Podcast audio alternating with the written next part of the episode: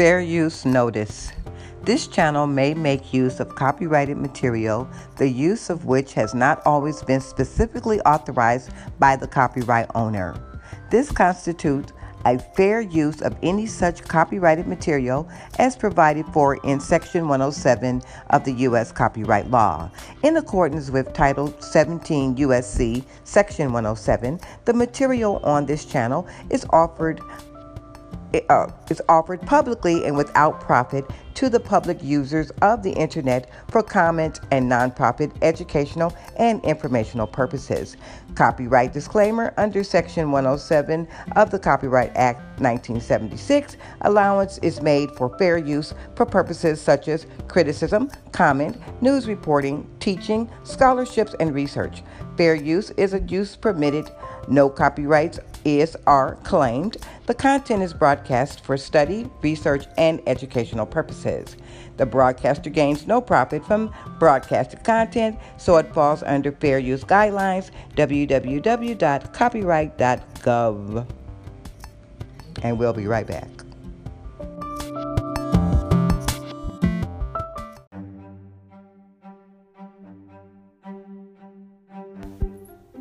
The views and opinions expressed on this podcast are those of the authors and do not necessarily reflect the official policy or position of my fabulous sponsors or advertisers.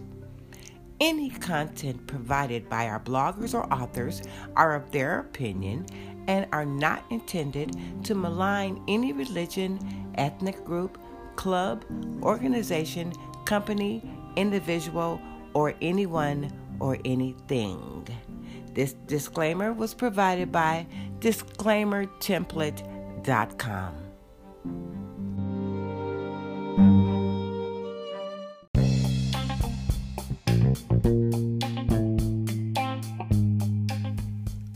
Hello, my lovely loyal listeners.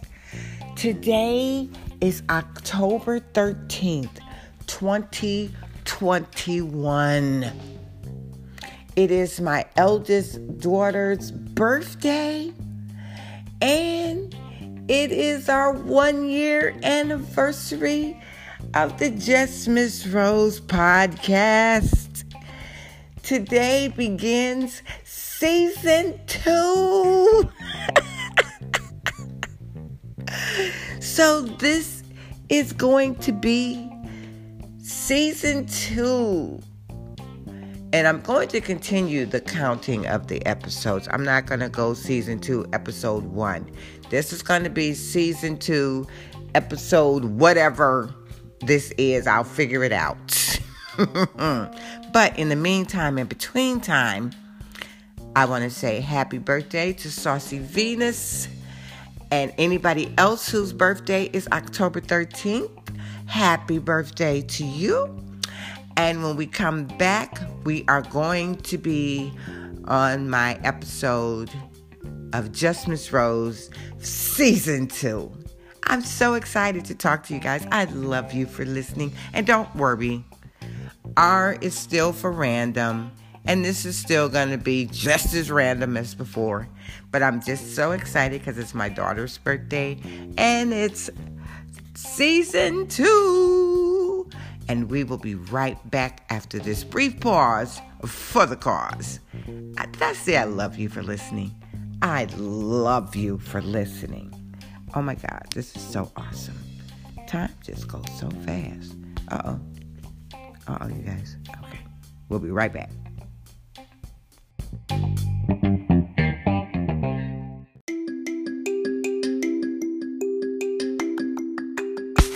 All right, my lovely loyal listeners, we are back. And I went on a search engine and I typed in, How many emotions are there? And it came up the very first thing, which we all know I don't like the very first thing, but the very first thing that came up was a more recent study suggests that there are at least 27 distinct emotions all of which are highly interconnected. 11 after analyzing the responses of more than 800 men to more than 2,000 video clips, researchers created an interactive map to demonstrate how these emotions are related to one another. And that was on verywellmind.com, and the article was entitled The Six Types of Basic Emotions and Their Effect on Human Behavior. However, this is the second season of Just Miss Rose. And you know, one thing is not going to change. I'm not going to just take the stuff off the top because that's what everybody reads is the stuff from the top. So I continued to scroll and I came upon a website www.spring.org.uk and they have an article entitled How Many Emotions Are There? PsyBlog. And this was dated June 20th, 2021. And it says more recent research from the University of Glasgow has challenged the established view that there are six basic emotions. And that in itself, because it's June 2021, made me click on it right now while we record. Now, I went into PsyBlog, okay? It's still spring.org.uk. How many emotions are there? Analysis of the 42 facial muscles which create emotional expressions reveals how many emotions there are. How many basic human emotions are there? Well, it depends who you believe. Robert Plutchik whose theories on the emotions were influential, thought there were eight primary emotions 1. Anger, 2. Fear, 3. Sadness, 4. Disgust, 5. Surprise, 6. Anticipation, 7. Trust, and 8. Joy. He arranged them in a wheel to emphasize the idea that emotions can blend with each other like colors to create new emotions. On the wheel shown below, the most intense emotions are in the middle, while milder emotions toward the outside. Wow. And there's a picture of a wheel here, you guys and you're really going to have to go on spring.org.uk to see it. But I'll give you the overall picture. It says aggressiveness, optimism, love, submission, awe, disapproval, remorse, and contempt. And those are on the very outside of the chart. Okay. So those are the mild ones. Now, six basic emotions. Until recently, many psychologists went along with the idea that there are six basic emotions. One, happiness, two, sadness, three, fear, four, disgust, five, anger, and six, surprise. This theory is largely down to psychologist Paul Ekman, who came up with the scheme in the 1970s. It is based on research finding that across different and varied cultures, these six emotions are universally recognized. Later on, though, Ekman added many more emotions to the list including amusement, awe, contentment, desire, embarrassment, pain, relief, and sympathy. Four basic emotions. More recent research from the University of Glasgow has challenged the established view that there are six basic emotions anger, fear, surprise, disgust, happiness, and sadness. Instead, there may only be four. To reach their conclusions, Jack et al. 2014 looked at how the muscles in the face move when expressing a variety of emotions. They found that fear and surprise shared a common signal. The eyes are wide open, suggesting they only constitute one basic emotion, not two. Similarly, for anger and disgust, they found that the nose initially wrinkles. Anger and disgust may therefore constitute only one basic emotion. No anger and disgust? None of this is to say that anger and disgust don't exist as separate emotions. Of course they do. Rather, it's to suggest that anger and disgust only become obvious after the facial emotion has been given time to evolve, even if this development typically only takes a fraction of a second. The authors argue that the facial expression associated with the basic emotions have an evolutionary function. Lead author Dr. Rachel Jack said, First, early danger signals confer the best advantages to others by enabling the fastest escape. Secondly, psych- psychological advantages for the expressor, the wrinkled nose, prevents inspiration of potentially harmful particles, whereas widened eyes increases intake of visual information useful for escape are enhanced when the face movements are made early. Building blocks of emotion. The theory is that there are four biological basic emotions anger, fear, happiness, and sadness, on top of which have evolved much more complex varieties of emotion over the millennia. This doesn't suggest that our emotions are any less complex, just that the basic building blocks could be four rather than six. After all, the full complexity of life on Earth is made possible from a sequence of just four nucleobases in DNA, commonly abbreviated to the letters G, A, T, and C. Guanine, adenine, thymine, and colchicine. All right?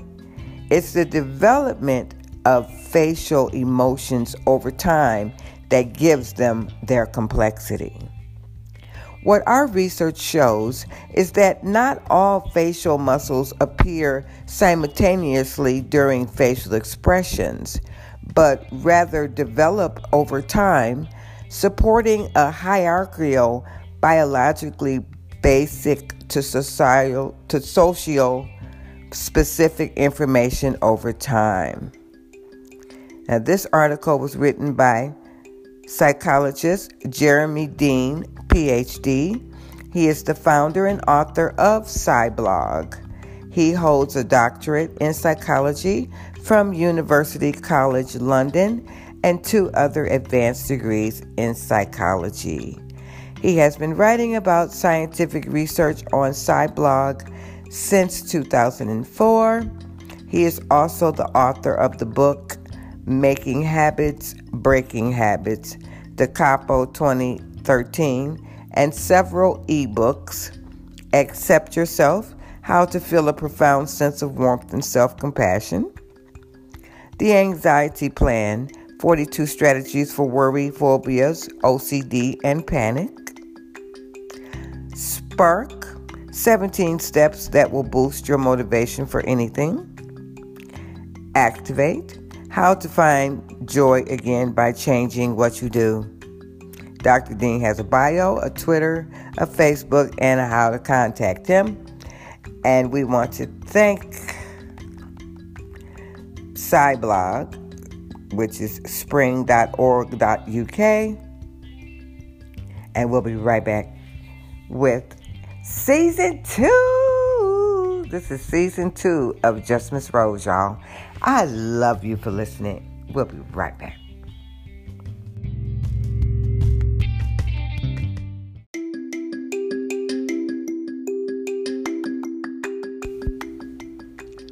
It's time for dictionary definition of the day.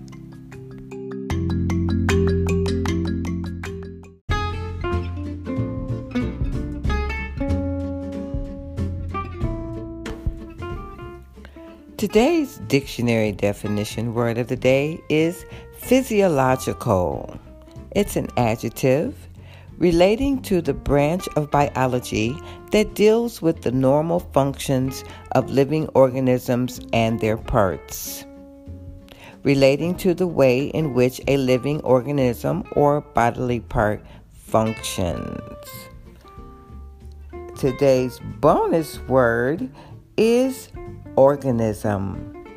It's a noun, an individual animal, plant, or single celled life form. The material structure of an individual life form. A whole with interdependent parts likened to a living being. It's a noun, organism. And today's dictionary definition words of the day for season two We're brought to you by Oxford Languages. And we'll be right back.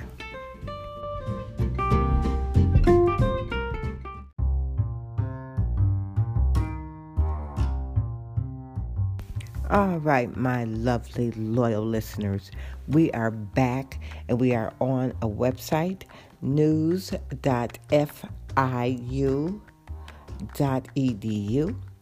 And this article is entitled Five Ways to Gain Control Over Your Emotions. It was written November 13th, 2020 at 10 a.m. by Karina Taylee. Have you been feeling stressed, sad, or disappointed during the last several months? Pause. Before you start repressing those feelings and wishing they'd go away, remember that all feelings are meant to be felt. Feelings communicate your needs and give you feedback on your current situation. So, how do you listen to your emotions and respond to them instead of reacting? If you found that before the pandemic you didn't use effective self regulation strategies, now it's really a situation where those poor coping skills are not going to cut it. And that can really be a big problem, says Assistant Professor George Bazell, a neurocognitive researcher at FIU. Bazell studies the brain's executive functions, which is a fancy way of saying the system your brain uses to monitor and adapt itself as it receives new information. We currently know that this system has three branches working memory, inhibition, and task switching. At its core, emotional regulation is your ability to use these three functions to make use of your emotions. Have you ever noticed yourself getting emotional and then forgetting things, saying something you don't mean, or struggling to get tasks done?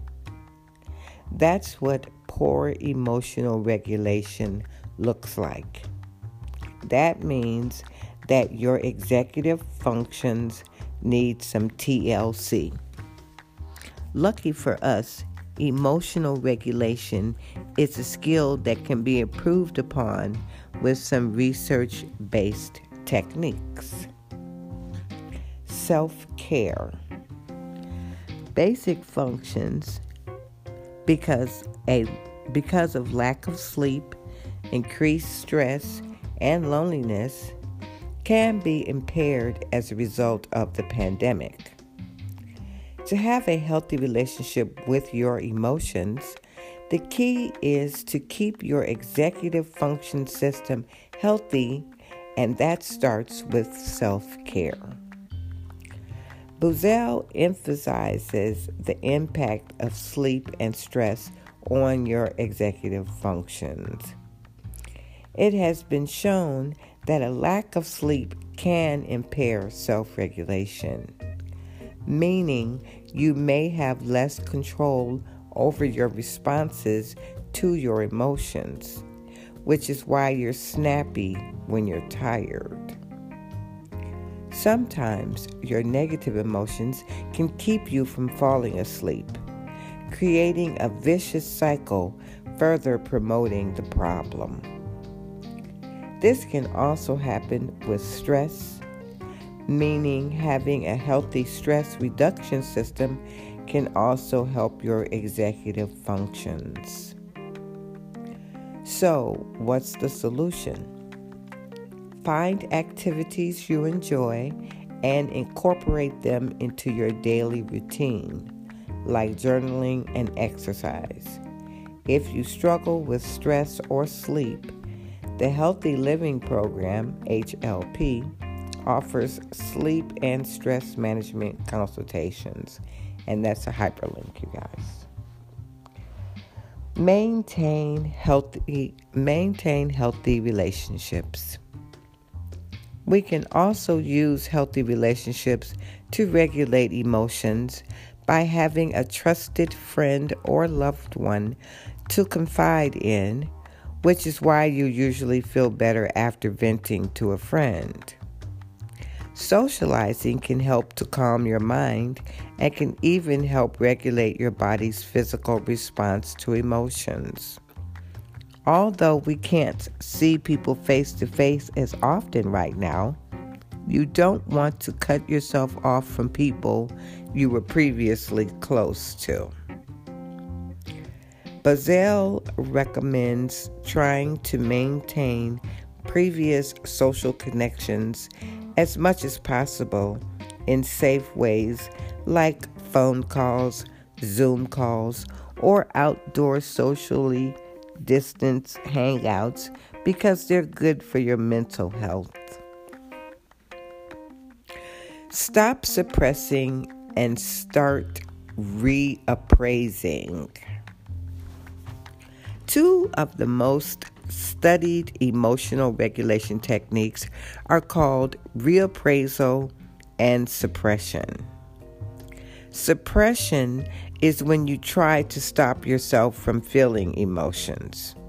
When we do this, we often find that negative emotions return stronger than before. Bazell recommends practicing reappraisal instead. Reappraisal is changing the way you think about a negative emotion before having a response.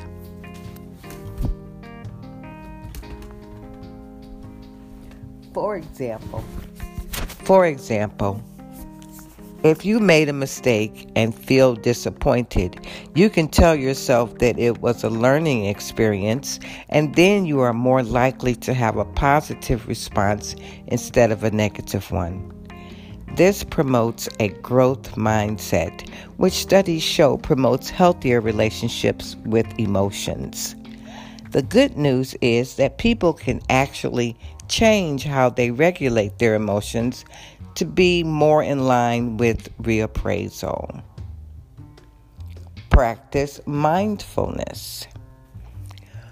One way to practice non judgmental awareness is to meditate and it's a lot easier than you might think. Simply take five to 10 minutes a day to notice what your body and mind feel like can help you gain an understanding of your emotional habits. This can act as a practice for when you experience emotions in your regular life. When meditating, pay close attention to any emotions that may arise and how your instinct tells you to respond. You can ask yourself, what kind of emotions arise and how often do they come? How does your body feel when they arise? How does your mind respond? Are there any judgments when emotions arise? Is that response helpful? Is there a better way to respond? Prevent emotional outbursts. If you've ever blown something small out of proportion, you probably felt pretty bad afterward. The good news is that Bazell believes that the best way to manage explosive emotional experiences is through a regular practice of prevention. He recommends practicing reappraisal daily with small instances. This makes it less likely that you'll yell at someone the next time Zoom kicks you out of class. The problem is, if it's a really intense situation, that's not the time to try to do some mindfulness or reappraisal strategies for the first time, Bazell says. Having a healthy relationship with your emotions is more likely to make challenging times easier by preventing tense emotional interactions. If you have been struggling with controlling your emotions, know that it's normal for you to not feel like yourself during unusual times. While we're waiting for the world to go back to normal, don't forget to take care of your emotional wellness. Practicing these techniques can help you get a grasp on your emotions and help you relax, feel good, and be well. And that, you guys, is the conclusion of this article Five Ways to Gain Control Over Your Emotions by Karina Taylee, written November 13, 2020, at 10 o'clock a.m.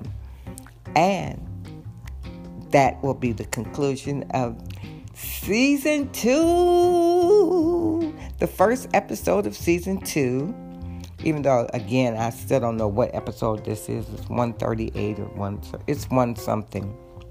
But I want to thank you for taking the time out of your day to listen to me and my uh, articles that I choose to read.